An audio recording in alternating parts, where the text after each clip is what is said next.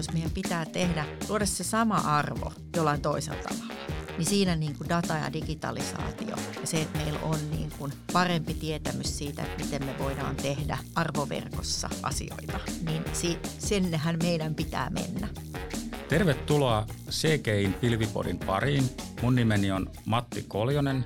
Mä työskentelen CGIn innovaatiokeskuksessa pilviteknologioiden parissa. Huhhuh, nyt on iso aihe ja paljon puhuttavaa. Katsotaan, miten saadaan studioaika riittämään. Aiheena on vihreä siirtymä ja mulla on vieraana tekniikan tohtori ja elinkeinoelämä keskus, elinkeinoelämän keskusliitto EK vihreästä siirtymästä vastaava johtaja Ulla Heinonen. Tervetuloa. Kiitos, kiitos. Kiva olla täällä. Hieno homma, että pääsit tulemaan tähän Pilvipodiin.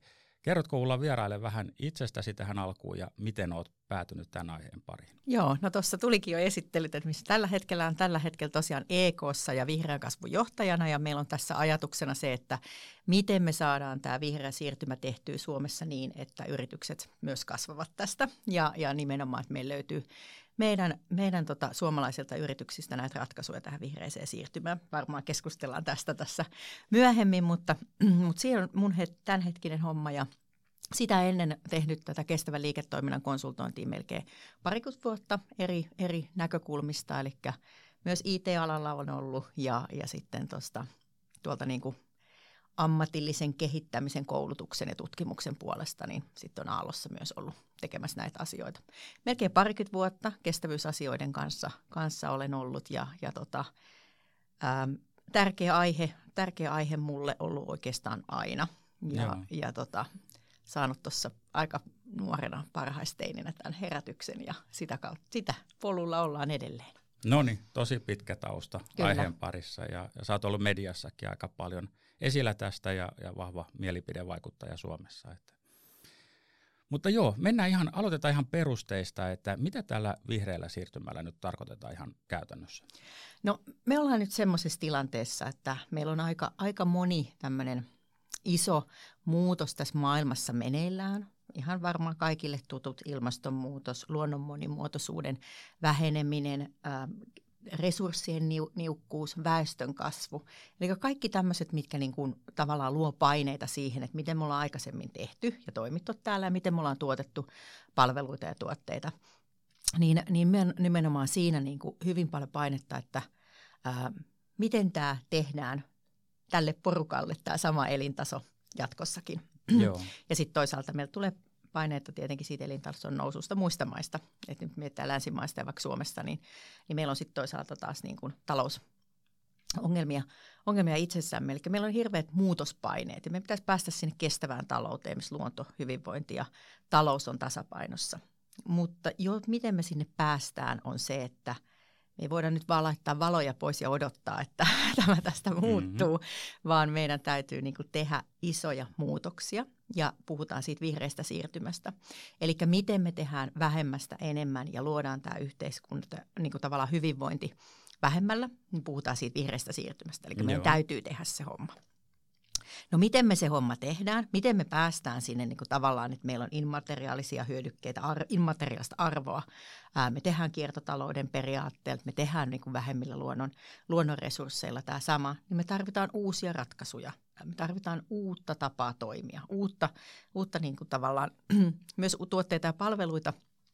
Ja näissä sitten yritykset on ne, ketkä luo nämä yritykset. Tai yritykset siis luo nämä, nämä tota niin, ratkaisut ja sitä kutsutaan sitten vihreäksi kasvuksi, eli meidän yritykset kasvaa tämän vihreän siirtymän voimin. Joo, joo, toi oli, mä tykkäsin, kun sä sanoit ton, että vähemmällä enemmän, niin. kun hirveän usein nähdään, että se tuottavuus on jotenkin ristiriitainen asia näiden vihreiden arvojen kanssa, mutta tuottavuushan on nimenomaan sitä, että tehdään vähemmällä enemmän. Kyllä, ja meidän mm. pitäisi ehkä niinku miettiä se, että miten me puhutaan tämmöisistä hirveistä sanoista kuin systeeminen muutos ja tavallaan semmoinen niin kuin ehkä ei kauhean konkreettinen, konkreettisia asioita, mutta se, että me pitäisi niin lähteä miettimään enemmänkin siitä, että mikä on se lopputulos, mikä on se asia, mikä tyydyttää sitä, mitä, mitä se haluaa tämä tuotteen tai palvelun tai kuluttaja tai kansalainen, että mikä on se tarve, mikä pitää tyydyttää.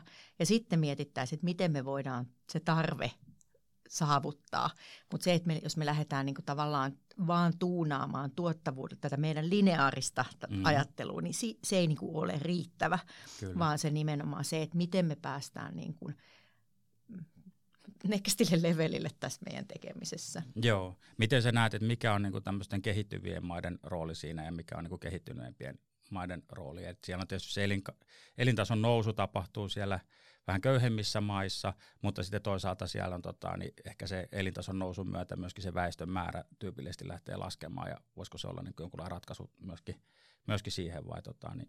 niin mä luulen, että kaikki me, meitä tarvitaan tähän ja tässä mm. oli nyt hyvä mun mielestä esimerkiksi meillä oli tuo Montrealissa tuo luonnon monimuotoisuuskokous kokous, ja siihen sitten kaikki maat, ää, nyt sitähän asiaa luonnon monimuotoisuuden pysäyt, äh, luontokadon pysäyttämistä on pitkän aikaa jo niin kuin ajettu, mutta, mutta se ei ollut tavallaan, meillä on semmoista globaalia yhteistä näkökulmaa siihen, että nyt meillä oikeasti lähdetään, että tämä on, tämä on niin kuin tärkeä asia. Ja sitten me saatiin siitä nimenomaan nyt sitten myös, myös kansainvälisesti maat mukaan, niin kuin muut maat mukaan, niin tavallaan luo semmoisen yhteisen tekemisen, että mehän tarvitaan tässä, ne ehkä toimet on sitten erilaisia kehittyvissä maissa kuin kehittyneissä, mutta, mutta että niin kuin yhteiset tavoitteet täytyy olla.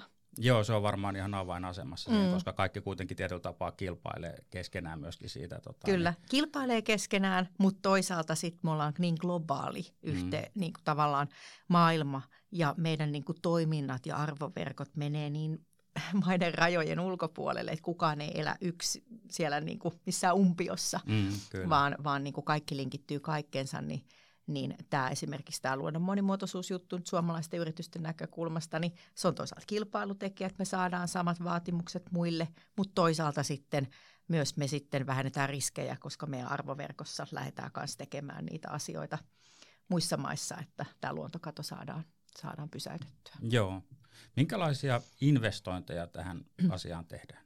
No se meillä on aivan maht- mielettömät investoinnit tulossa, että kun tämä ei ole mikään pikkujuttu. Ja jos mm. puhutaan niin kuin pelkästään energian murroksesta, että meidän pitää saada päästä pois fossiilisesta ää, kohti sitten niin kuin puhtaita energiamuotoja, niin se on jo itsestään iso asia. Meillä täytyy tehdä maankäytön näkökulmasta ää, uusia ajat, uutta ajatteluinvestointia teollisuudessa – rakentamisessa, logistiikassa, oikeastaan niin mm. kaikissa, ää, tota niin, kaikilla toimialoilla tämä muutos, mutta tuossa on nyt EU-sakin ajateltu, että viisi tuhatta miljardia olisi investoinnit tähän vihreeseen siirtymään nyt seuraa tämän no. vuosikymmenen aikana. No niin. Et jos mietitään, että kun tässä oli nyt tämä keskustelu tuosta e- Inkoon tota, teräsinvestoista, hiilineutraalin terä, teräsinvestoinnista, niin – niin semmoisia pitäisi semmoinen tuhat kappaletta tehdä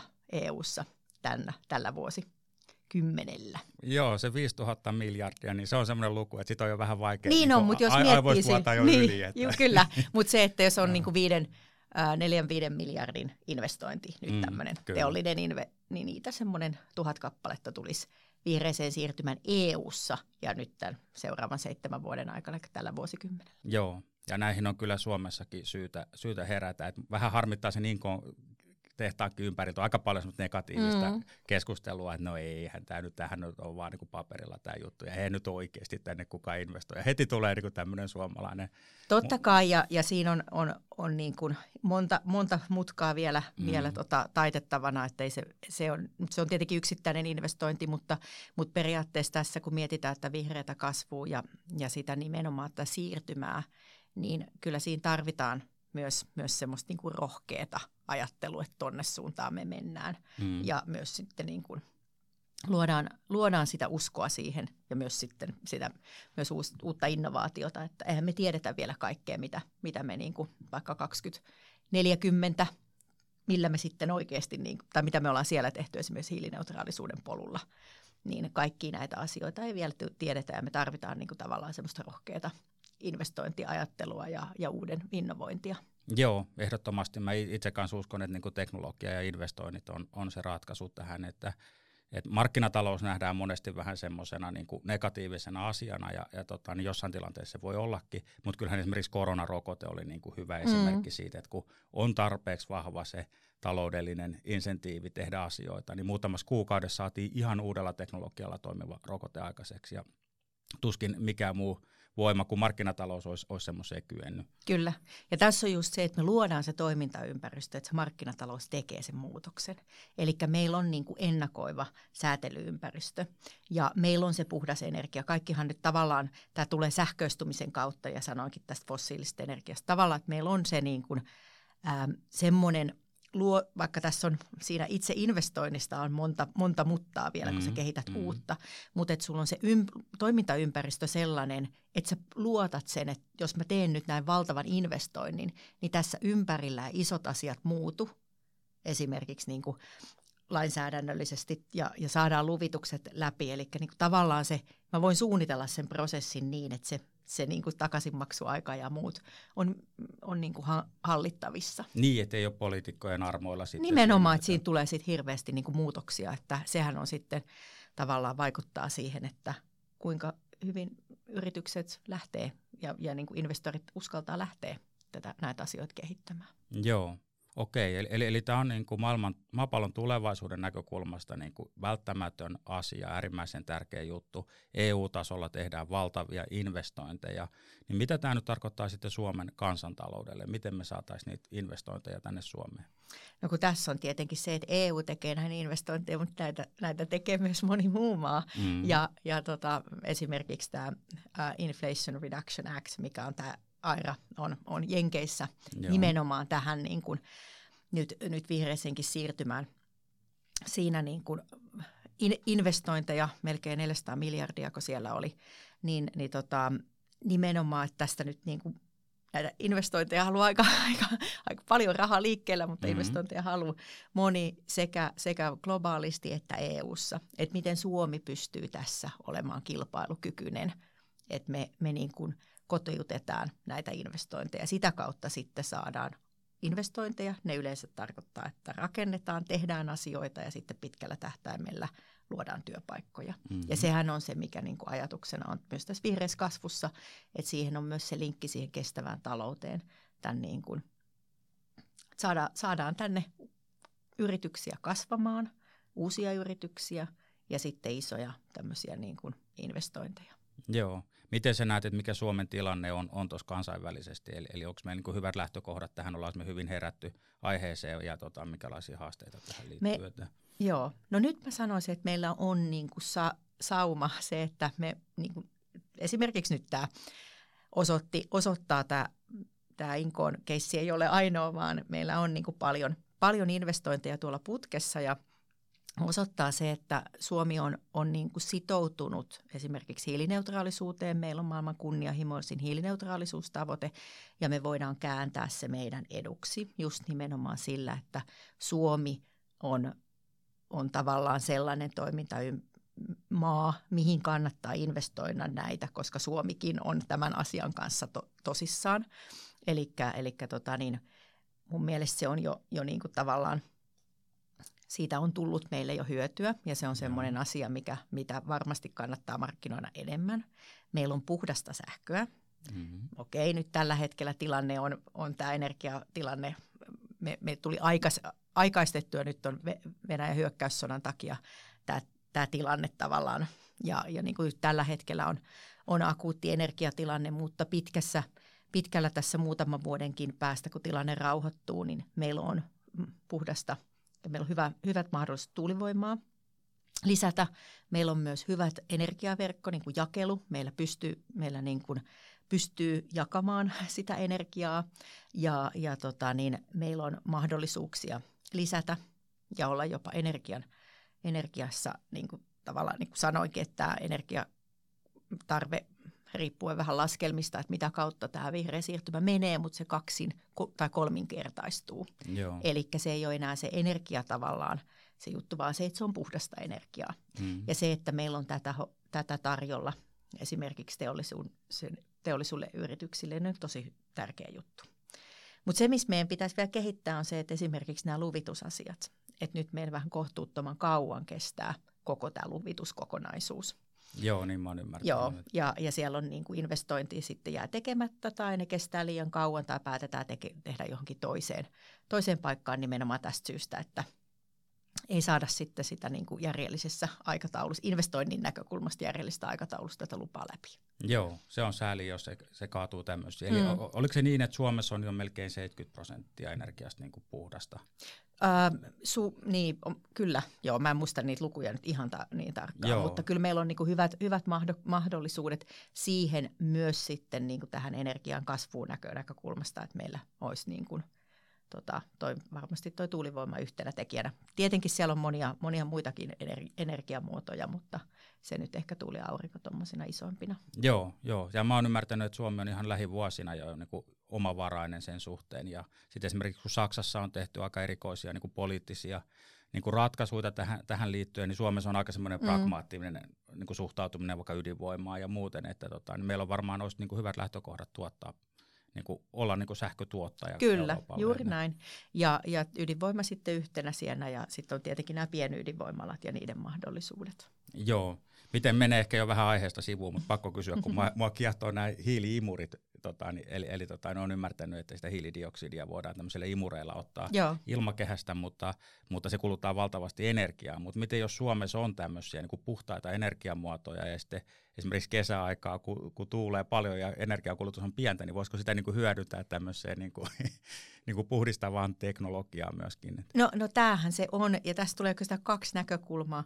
Toinen on se justiinsa, että vetytalous on samanlainen, esimerkiksi vetu, vetykä esimerkiksi niin kuin energiavarastona ei ole mikään maailman paras hyötysuhde, mutta sitten kun sitä tulee sitä paljon sitä puhdasta energiaa, mikä sitten tavallaan tulisi siitä niin kuin – vaikka niin kuin kovan tuulen aikana vähän niin kuin ilmatteeksi niin sanotuksi, niin, se niin sitä voisi nimenomaan, niin mm. sitä voisi käyttää, käyttää tämmöisiin niin kuin sekä energian varastointiratkaisuihin että sitten niin kuin esimerkiksi vaikka tähän näin.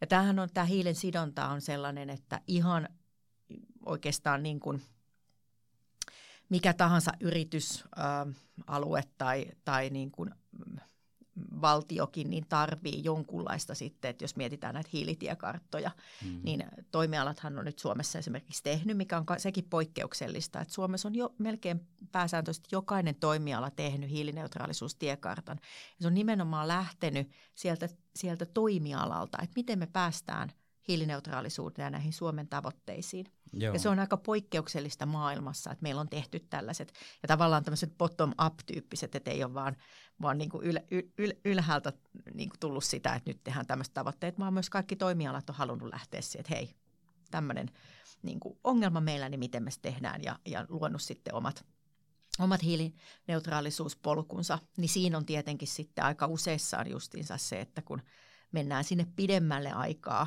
ja tavallaan nämä matalalla roikkuvat hedelmät on saatu, mm-hmm. saatu poimittua, niin, niin, niin sitten se, että miten päästään sitten siihen hiilineutraalisuuteen tai nettonegatiivisuuteen, niin sinne tulee just nämä kompensaatiokysymykset tulee ja sitten tämä hiilen sidonta. Niin, niin ne on sellaisia tärkeitä asioita ja siinä me nähdään myös, että EKssa nähdään se, että – siinä olisi myös aikamoinen potentiaali, markkinapotentiaali suomalaisille yrityksille sekä sitten niin kuin hiilen, hiilen sidonnassa että ekologisissa kompensaatioissa, mitä kun saataisiin tavallaan se mallit, minimikriteerit sille, että se ei ole sitten, ähm, että se on tämmöistä lisäistä eikä ole muissa näissä kansallisissa tota niin, niin kuin laskennoissa mukana, niin, niin, tota, niin siinä on vielä paljon epäselvyyksiä, mutta nähdään, että se markkina – kyllä lähtee, lähtee varmasti eteenpäin ja, ja, tota, ja luo paljon mahdollisuuksia meidän yrityksille.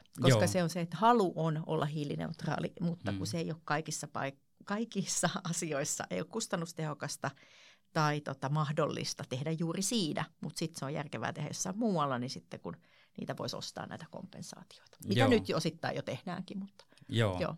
Joo, tämän tyyppistä keskustelua varmasti kaivataan enemmänkin, että et nähtäisiin tämä vihreä siirtymä niin kuin mahdollisuutena Suomelle. Kyllä. E- eikä niin, että ollaan katkeria siitä, kun 30 prosenttia pitää ennallistaa metsää ja, ja kun meillä on niin paljon metsää ja muutenkin, eikä kuin se olisi niin kuin me, meiltä pois, vaan niin kuin tarttua niihin mahdollisuuksiin. Mm. Tämä on semmoinen megatrendi, että tässä on pakko olla mukana ja, ja tota, niin ihan, ihan huimia mahdollisuuksia. Mm, kyllä.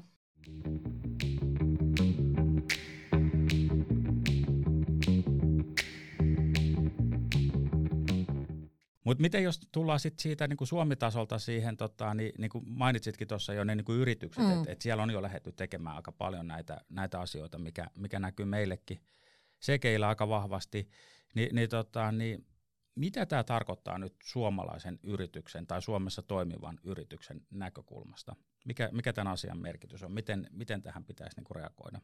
No tässä on kaksi näkökulmaa. No, toimista me puhuttiin tämä mahdollisuusnäkökulma. Mm-hmm. Eli tämä avaa ihan mielettömiä investointeja markkinoille. Ja suomalaisille yrityksille nyt tavallaan ne markkinat jaetaan, tällä markkinaosuudet ää, näissä ratkaisuissa ja niitä, lähdetään, niitä kehitetään. Niin suomalaisilla yrityksillä olisi mahdollisuus kasvattaa omaa tuotepalvelu, mitä ikinä portfolioa se mm. onkaan, mm. nimenomaan just niin kuin, näille, näille markkinoille ja myös kasvattaa vientiä. Joo. Toinen on riskinäkökulma. Ja, ja se tulee siitä, että markkina menee eteenpäin. Jos sä et ole mukana tässä ja tavallaan myös lainsäädäntö, nyt meillä on, meillä on lainsäädäntö hyvin voimakkaasti kiristymässä niin kuin EU-ssa näihin asioihin, näiden asioiden näkökulmasta, mutta meidän kuluttajat ja rahoittajat on myös hyvin vaativia tämän, tämän suhteen, mm-hmm. eli miten tehdään vastuullisesti ja kestävästi asioista vähähiilisesti ja luonnon monimuotoisuutta kunnioittain. Ja, ja tota, niin, nämä asiat ui siihen päätöksentekoon erityisesti niin kuin vaikka rahoituksesta, kuluttajakäyttäytymisestä, rahoituksen hinnasta. Ja ne lyö riskejä sitten niin kuin tulevaisuudessa tälle liiketoiminnalle, jos se yritys lähettäisi asiassa eteenpäin. Joo. Mulla on itse asiassa ihan konkreettinen niin kuin kokemuskin, eli, eli mä oon itse monta vuotta jo sijoittanut indeksirahastoihin. Ja, ja muutama viikko sitten, tai oliko kuukausi sitten, niin sieltä tuli vain ilmoitus, että se on nyt siirtynyt, että se ei seuraa enää yleisindeksiä, vaan tämmöistä ESG-indeksiä. Eli, eli tota, niin indeksirahastoissa on ihan valtavia niin kuin summia rahaa, ja tota, niin jos ne kohdistuu tämmöisiin vastuullisesti toimiviin yrityksiin, niin niiden on aika paljon helpompi saada sitten rahoitusta ja se kurssi on jotain muuta kuin niille, jotka on näiden indeksien ulkopuolella. Juuri näin. Ja sitten niin kuin myös, myös melkein kaikessa rahoituksessa nämä tulee. Tietenkin tulee vähän viiveellä ehkä sitten niin kuin pk-yritys tai vaikka niin kuin mikroyritystenkin lainaan ja, ja hintaan, mutta, mutta et kyllä, kyllä on, on niin kuin sitä kautta tulossa. Ja sitten sieltä tulee myös, tämä on tietää rahoitusriski, mutta sitten on myös niitä niin kuin tavallaan ihan, ihan toimitusketjussa olevia – riskejä, että saako enää niin kuin olla toimittajana jollekin isommalle yritykselle, jos ei vastaa tiettyihin niin kuin vaatimuksiin. Mm. Ja toisaalta sitten taas, onko siellä jotain riskejä, niin kuin toimitusvarmuusriskejä vaikka omassa alihankinnassa – liittyen nyt sitten näihin, näihin asio- vastuullisuusasioihin. Joo, joo että se on semmoinen ekosysteemi, missä on, mm. että siinä pysyy mukana, niin on pakko toimia just näin. sääntöjen mukaan. Ja, ja suomalaiset yritykset hän on tässä ihan ranking ykkösiä. Joo. Ja me ei vaan siitä osata markkinoida tonne, tonne globaalisti, että meillä olisi nimenomaan, tämä on myös yksi meidän niin kuin se, että meillä on vastuulliset yritykset. Joo. Ja sitten meillä on sitä osaamista. Me ollaan vielä, osaaminen jo on laskenut, mutta meillä on vielä osaamistaso hyvä ja meillä on ratkaisuja näihin. Ja meillä on sitä puhdasta energiaa nyt siellä ää, piipussa tulossa, niin, tota, niin oikeastaan mä näen tämän tosi positiivisena mm. niin kuin oikeasti mahdollisuutena nyt, nyt Suomelle ja suomalaisille yrityksille. Joo, ehdottomasti, kun tämä on, on niin kuin Nokian huippuvuosien jälkeen mm. ollut vähän semmoista niin kuin – ei, ei ole oikein mitään isoa, isoa mm. tapahtunut ja vähän niin kuin tuntuu, että kaikki hiipuu, hiipuu niin tämä olisi kyllä niin kuin mielettömän hyvä tilaisuus kyllä. Niin kuin tarttua tähän. tähän tota, niin. Okei, no miten sitten, jos miettii niin kuin yrityksen strategiaa, niin, niin tuossa mainitsitkin, että nämä on aika hyvin otettu huomioon, mutta mitä kaikkea siellä nyt käytännössä sitten, sitten tulisi ottaa huomioon tähän liittyen? No, no ehkä nimenomaan just se niin kuin miettiminen, se, että miten on otettu huomioon yrityksissä, niin aika monessa yrityksessä on tämä riskinäkökulma otettu huomioon, Joo. Äh, mutta ehkä juuri nimenomaan se, että vielä, että miten äh, saisi sen mukaan tavallaan nämä investointimahdollisuudet äh, ja sitten sen niinku uuden markkinan siihen liiketoimintastrategiaan. Eli miten se olisi niinku oikeasti miettiä se, että mitä – kyvykkyyksiä, osaamista meillä on, minkälaisia tuotteet, palvelut me tehdään tällä hetkellä ja miten me voidaan niistä kyvykkyyksistä ponnistaa siihen seuraavalle aallolle, mitä siellä tarvitaan. Eli niin vielä, vielä niin kuin saada enemmän ohjaamaan sitä liiketoimintaa, sen kestävyyden. Joo. Ja siellä nimenomaan mun mielestä tulisi, tulisi niin kuin sitä potentiaalia hyötyä siitä, että me toimitaan, toimitaan myös vastuullisesti, niin, niin, tavallaan, mutta se toisi vielä enemmän sitä markkina-arvoa sitten. Joo. Miten vielä, vielä näistä investoinneista, niin onko ne niinku tämmöisiä niinku, just niinku Inkoon tehtaan tapaisen jutun niin tämmöisiä jätti-investointeja, vai, vai onko esimerkiksi EU-tasolla jotain ihan PK-yrityksille niin kuin sopivaa niin kuin tukea, tukea, löytyykö sieltä heille, heille niin kuin sopivia investointimalleja? Joo, ja tässä on nyt nimenomaan se, että, että missä vaiheessa niin kuin esimerkiksi jotain uutta innovaatiot ja sen skaalaamista ja sitten sen niin kuin tavallaan vientipotentiaalia, niin eri instrumentteja, rahoitusinstrumentteja sitten tähän polulle. Joo. Et, et se niin kuin tavallaan että riippuu sitten siitä yrityksestä, että onko se niin kuin pieni viikkaus siihen olemassa olevaan ratkaisuun vai onko se sitten niin kuin ihan uuden, uuden luomista, niin totta kai sitten eri rahoituskanavat ja tahot on, mutta kyllä niin kuin tavallaan näihin eri, eri näkökulmiin on. Ja nyt Suomikin on sitoutunut tuohon TKI-rahoituksen nostoon ja mikä on tosi hyvä asia, että me saadaan sitä uutta, uutta tota niin, ähm, ideaa, innovaatiota liikkeelle ja mitä sitten saadaan niin skaalattua uudeksi liiketoiminnaksi ja, ja sitä Joo. kautta sitten kasvatettua ja luo, luo, luotua tuottavuutta. Miten sitten itse lähestyn tätä asiaa tietysti aika paljon niin kuin IT-näkökulmasta, Joo. niin, niin tämmöinen niin kuin fossiilisesta polttoaineesta niin kuin luopuminen ja, ja tuo puhtaampi energia ja nämä hiiliimurit ja kaikki tämmöinen Joo. on niin kuin helppo niin kuin yhdistää tavallaan tähän vihreään siirtymään. Mutta mitä tämä tarkoittaa sitten niin kuin IT-näkökulmasta, eli, eli tota, niin ulottuuko tämä sinne? sinne tota, niin... No kyllä, joo. Et siinä niinku ehkä tavallaan se, että miten, miten se IT on konepelli alla tehty mm, niin sanotusti, kyllä. ja sitten se, että mitä se IT mahdollistaa. Että nämä kummatkin näkökulmat on tietenkin IT, IT ja sitten miettii tota ITnkin mm, ihan sitä konepellin alla ja kuinka paljon meillä, meillä niin kuin data ja digitalisaatio myös sitten aiheuttaa kasvihuonekaasupäästöjä sen energian kulutuksen kautta, niin siihen puree sitten se sama juttu, että siellä on sitä vihreätä sähköä saatavilla, mutta toisaalta sitten, että miten tehdään asiat järkevämmin, tulee just nämä green coding ja muut näkökulmat siihen, mm-hmm. että et miten se puoli tehdään, mutta jos mietitään vielä sitä mahdollisuuspuolta ennen kuin mennään siihen, siihen konepelliin enemmän, niin – niin nimenomaan se, että mitä mä tosiaan aluksi sanoin, on se, että jos meidän pitää tehdä, luoda se sama arvo jollain toisella tavalla, mm-hmm. niin siinä niin kuin data ja digitalisaatio ja se, että meillä on niin kuin parempi tietämys siitä, että miten me voidaan tehdä arvoverkossa asioita, mm-hmm. niin si, sennehän meidän pitää mennä.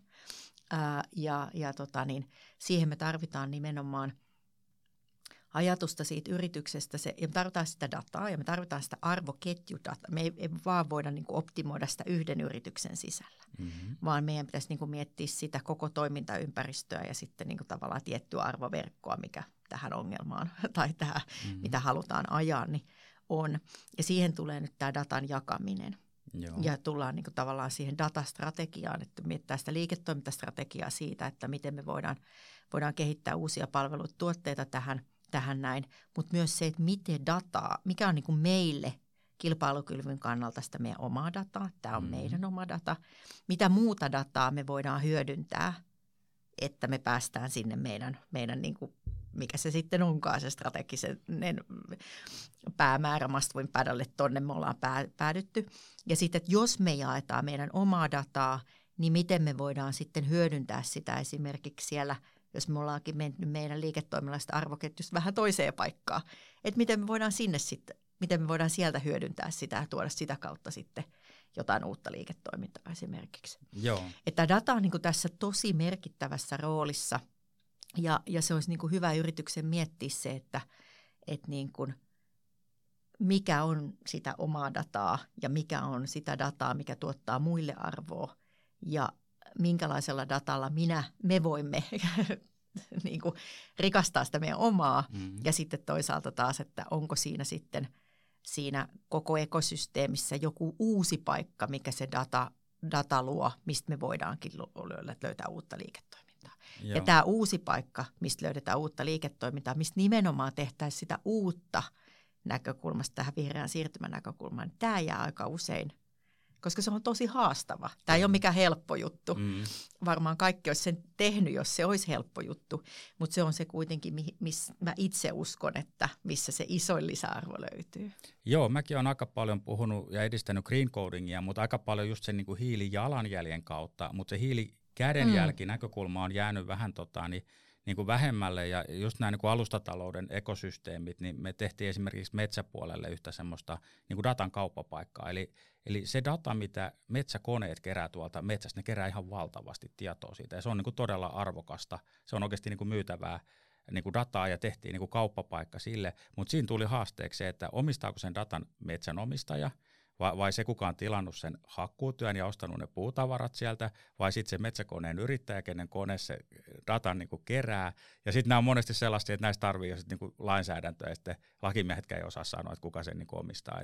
onko teillä EKlla niin tähän, tähän liittyviä niin No seurataan projekteja? kyllä nyt esimerkiksi Data Actia, mitä sieltä on tulossa nyt nimenomaan tähän datan jakemiseen ja, ja muita näitä aloitteita yrittää vaikuttaa siihen, että, me pyst- että tavallaan – just siihen, että se, kil, se data, mikä on oleellista sen yrityksen kilpailukyvyn kannalta, mikä on se core-data yrityksen, että se on niin kuin, pysyy turvassa, mutta sitten, että millä me kuitenkin saadaan, kun data on, on tässä niin kuin merkittävässä roolissa, että me tehdään asioita toisin. Mm. Niin, niin tässä on tavallaan se kummatkin puolet siinä kolikossa, että, mm. ja, ja varmasti yrityksen kannattaa miettiä niitä kumpaakin puolta, eikä vaan lähtökohtaisesti lähde siihen, että – tämä on meidän dataa ja me ei tätä jaeta. Koska Joo. sitten niin kuin, mutta mä itse uskon, että siinä pitää niin kuin löytyä se liiketoiminnallinen motivaatio totta kai. Ja se on, se on haastava. Kyllä. Joo, ja, ja toi on varmaan, niin kuin tuossa alussa sanoit, niin se on se, on se avain, että mm. tehdään niin kuin enemmän vähemmällä. Ja kyllä se varmasti se digitalisaatio ja data on, mm. on niin kuin se, se avain, avain siihen, mutta tota, niin Kyllä, jos mietitään kiertotaloutta, mm. niin millä me saadaan se materia kun se on kuitenkin yleensä sillä tavalla, että sitä ei kannata hirveän pitkälle niin kuin materiaali esimerkiksi viedä, koska sitten tavallaan sen kierrätyshyöty vähenee, niin millä me saataisiin esimerkiksi nämä materiaalivirrat niin kuin tarvitsevat ja, ja niin kuin tarjoajat yhteen. Ja sitten toisaalta, miten me voidaan tähän liittää vaikka luontodataa, sitten esimerkiksi näitä digitaalisia kaksosia niin kuin tavallaan siitä infrasta, että mm. miten me niin kuin, tavallaan sittenhän ne pitää tämmöiseen johonkin, johonkin niin kuin sitoon. Mä näen, että siellä on ihan valtavia mahdollisuuksia, mitä me ei olla vielä, vielä hyödynnetty. Mutta se lähtee siitä, että jos meillä on yksittäiset erpit ja mm, sitten mm. muutamat integraatiot, niin kuin apirajapinnat johonkin ja otetaan jotain siihen, niin mulla on vielä aika, aika niin kuin pienellä tasolla tehdään sitä optimointia, kun Joo. sitten niin kuin tavallaan, että olisi esimerkiksi joku tietty, tietty niin kuin arvoverkko tai, tai tietty materiaali tai, tai tietty, mikä se nyt sitten onkaan se Joo. kokonaisuus. Joo, ja, ja tuossa oikeastaan kiteytyy se, sekin, että mä oon puhunut niin API-arkkitehtuureista hirveän paljon ja sitä, että kyse ei ole vaan niin kuin teknisestä asiasta. Mm. Eli se on just toi, että, että hirveän useinhan se, se data on isoilla yrityksillä, mutta innovaatio tapahtuu pienissä yrityksissä. Ja käytännössä vasta sitten, kun ne isot yritykset avaa ne rajapinnat avoimiksi rajapinnoiksi niin, että se data on myöskin pienten yritysten hyödynnettävissä, niin sieltä rupeaa löytymään sitten sitten tavallaan se evoluutio lähtee toimimaan ja niin siinä lähtee kehittymään niin kuin huima, huimasti mm. erilaisia juttuja, mistä suurin osa ei lähde lentoon, mutta jostain syntyy sitten jotain isoa. Että. Just näin.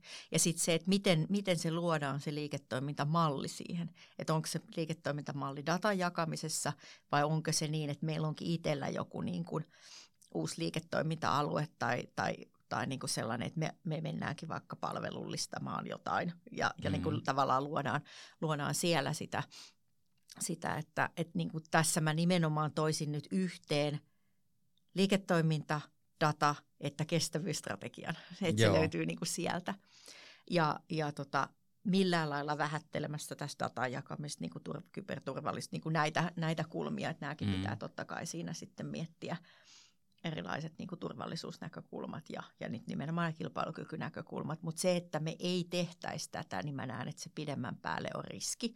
Ja se on iso riski sille, että me ei saada tätä vihreää siirtymää tapahtumaan. Joo, Kyllä, ja sitten kaikki isot yritykset, siis niin kuin vaikka Facebook, niin ne jos aika nopeasti, että ei he pysty niitä innovaatioita tekemään, että he avaa ne rajapinnat mm, ja joku, jotkut muut tekee, ja, ja tota, nyt se on niin kuin ihan, ihan normaalia, että tota, niin sama joku, joku Asure oli aikanaan niin hyvin suljettu systeemi, nyt mm. kaikki on avattu, mm, koska, koska tota, niin kyllä se, se kuitenkin se alusta, mikä on siellä keskiössä ja kuka omistaa sen datan, niin kyllä se kerää sen isoimman potin mm. siinä sitten kuitenkin. Kyllä.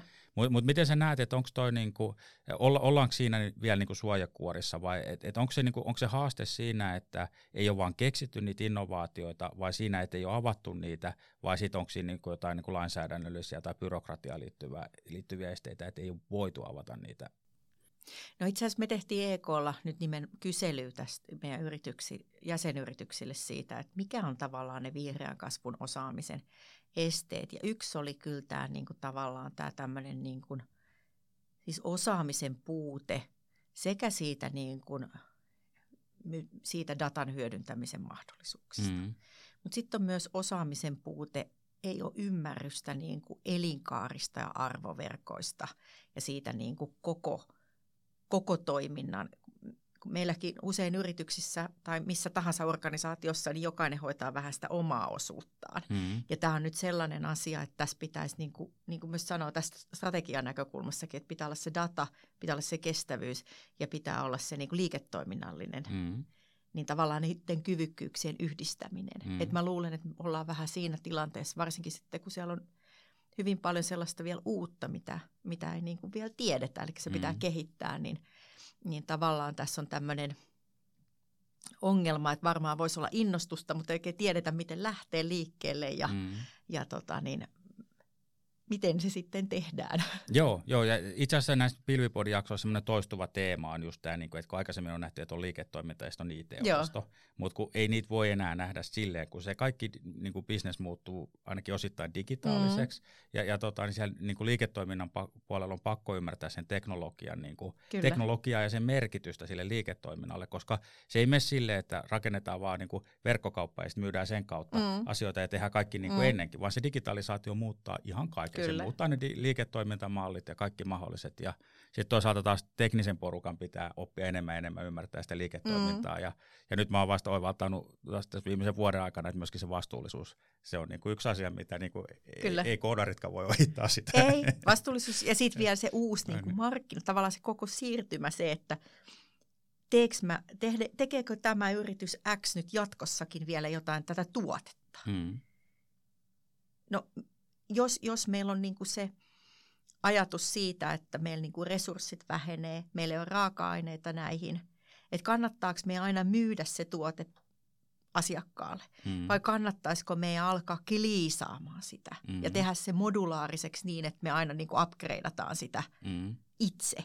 Ja se onkin mm. meidän assetti ja me ollaankin, omistetaan esimerkiksi tästä kriittisistä luonnonvaroista jatkossa X määrä, koska se on meidän hallussa se myös silloin se, se tuote ja se, se tavallaan se materiaali, jolloin silloin niin kuin tavallaan se liiketoimintalogiikka voi muuttua tosi paljon. Mm. Että se ei olekaan enää, että meillä on vaan verkkokauppa ja me markkinoidaan sitä näin. Mm. Vaan okei, okay, meillä voi olla verkkokauppa, mutta me markkinoidaankin sitä vaikka palveluna.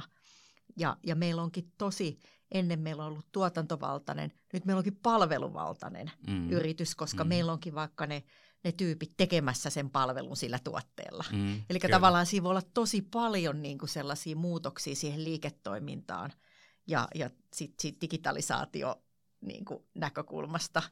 Että tota niin, et, et ajat, tuo sen, sen nimenomaan sen, no kaikki nämä niin kuin ajatukset tästä, tästä yhteen, ei osa optimoi näitä. Mm, Totta kyllä. kai on tiettyjä asioita, sit, mitä niin kuin tehdään, että – että kun on se, on se niin kuin liiketoimintastrategia ja, ja sitä viedään eteenpäin, niin sitten siellä saattaa olla tiettyjä vaikka vastuullisuusohjelmia ja muuta, mitä viedään eteenpäin. Ne, se on mm. ihan ok, mm. mutta siitä ei löydy se, niin kuin se uusi liiketoiminnallinen arvo. Mm, kyllä.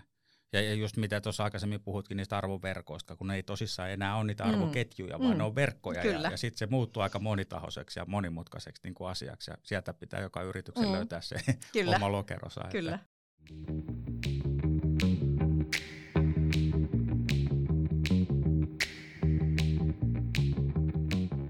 No, no miten sitten, onko sinulla ihan käytännön vinkkiä nyt antaa sitten, tota, niin, että miten, miten niin kuin yrityksestä, niin kuin, tota, niin jos ei näihin asioihin ole herätty, niin miten tätä lähtee purkamaan? Onko se sitten jotain, tota, niin, tarvitaanko siinä konsultteja, onko se niin kuin joku sisäinen työryhmä, löytyykö jotain ohjeistusta tavallaan, niin kuin, miten, tietysti jokaisen pitää löytää se oma juttu, se ei tässä ole mitään yleistä, niin, jo, yleistä joo. mutta tota, niin. No, no ehkä mä niin kuin sillä tavalla lähtisin pienestä liikenteeseen, että et tota niin, et mä lähtisin, jokaiselle yrityksellä on jonkunlainen liiketoimintastrategia olemassa. Mm-hmm.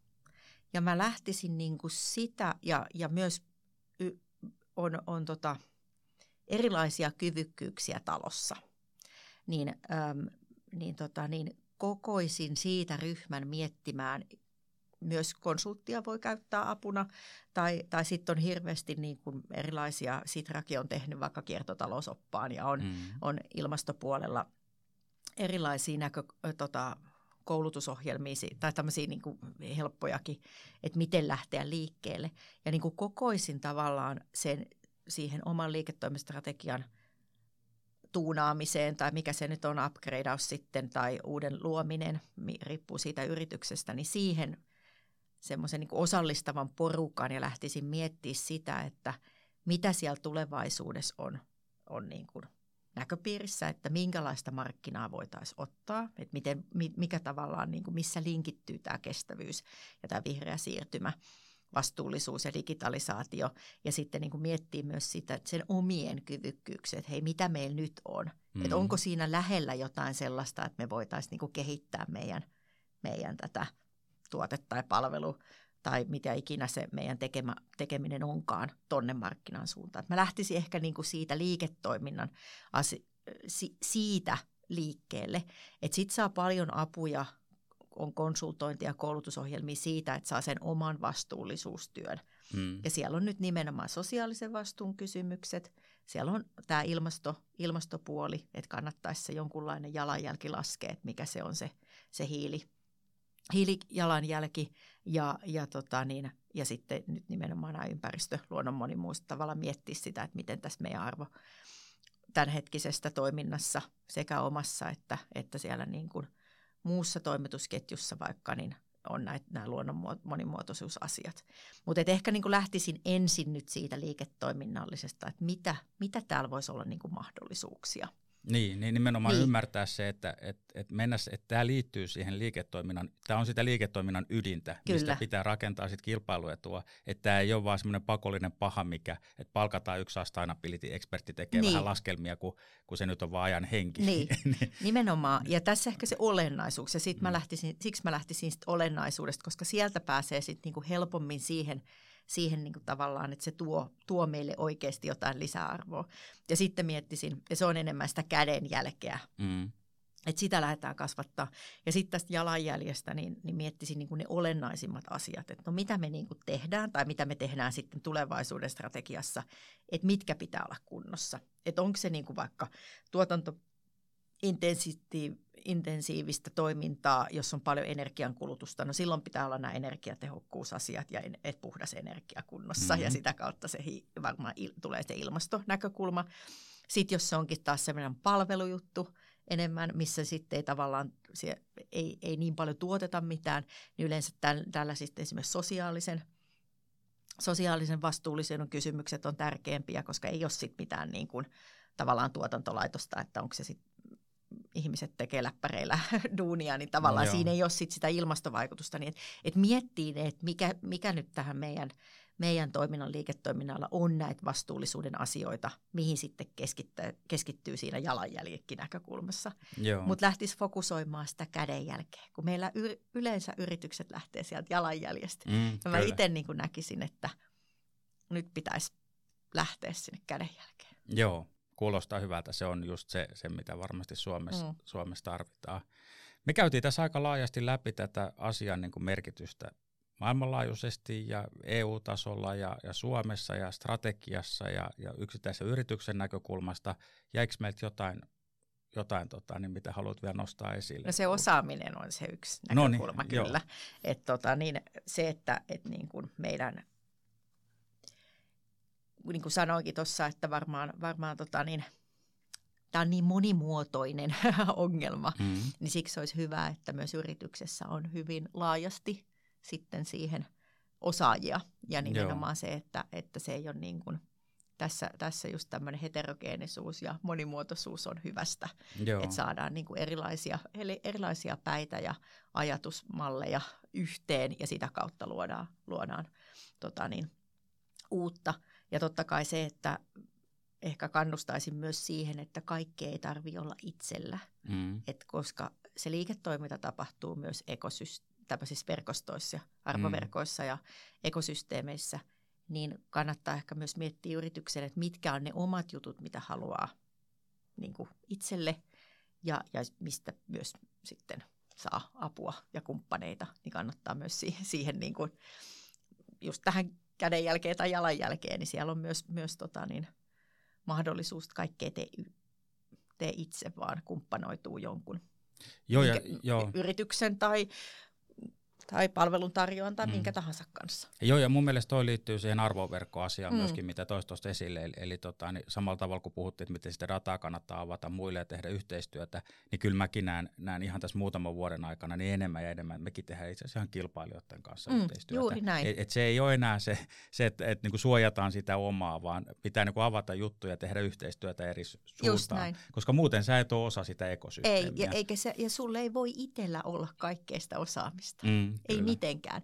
Mutta se, että sulla on sitä osaamista sillä tavalla monimuotoisesti, että sä pyst, sulla on sit sitä tarttumapintaa mm. sinne muihin. Koska Kyllä. se ongelma, että jos me ollaan liian tämmöinen homogeeninen porukka, niin me ei niinku osata nähdä niitä mahdollisuuksia, vaikka niitä sitten tehdä itse, mm. tehdä jonkun kumppaninkaan. Mm. Mutta ei ole tavallaan sitä sellaista ymmärrystä. Mm. Ja se on ollut pitkään tässä, jos mäkin olen tätä kestävyyspuolta niin parikymmentä vuotta tehnyt, että se kestävyys ja liiketoiminta, ihan sama kuin digi ja liiketoiminta, mm. niin kun ne on puhunut eri kieltä, mm.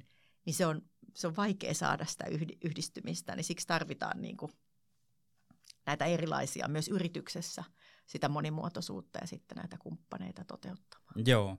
Miten vielä tuosta osaamisesta, niin kuinka hyvin meidän niin kuin koulutusjärjestelmä tukee sitä?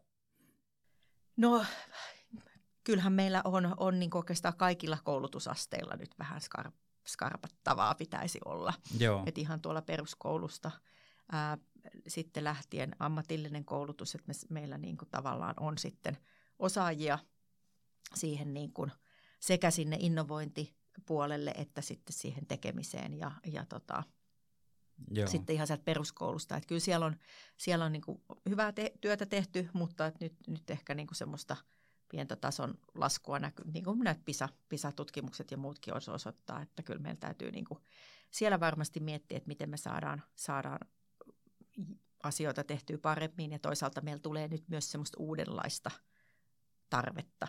Niistä mä just niin mietin tässä. näihin innovaatioihin niin, liittyen, niin nimenomaan. niin tarvitaan kovan tason osaamista. Niin me tarvitaan kovan tason osaamista, me tarvitaan myös sellaista niin kuin soveltavaa ää, ja semmoista niin kuin, asi, niin kuin tavallaan ehkä palvelun muotoilua tai semmoista, mistä niin kuin tavallaan ei mietitä sitä. Toisaalta me tarvitaan hyvin, hyvin niin kuin kovaa osaamista vaikka, vaikka vetytaloudesta ja mm. akkuja, akuista ja tämän tyyppisistä jutuista. Ei yritä tuosta puhtaasta energiasta.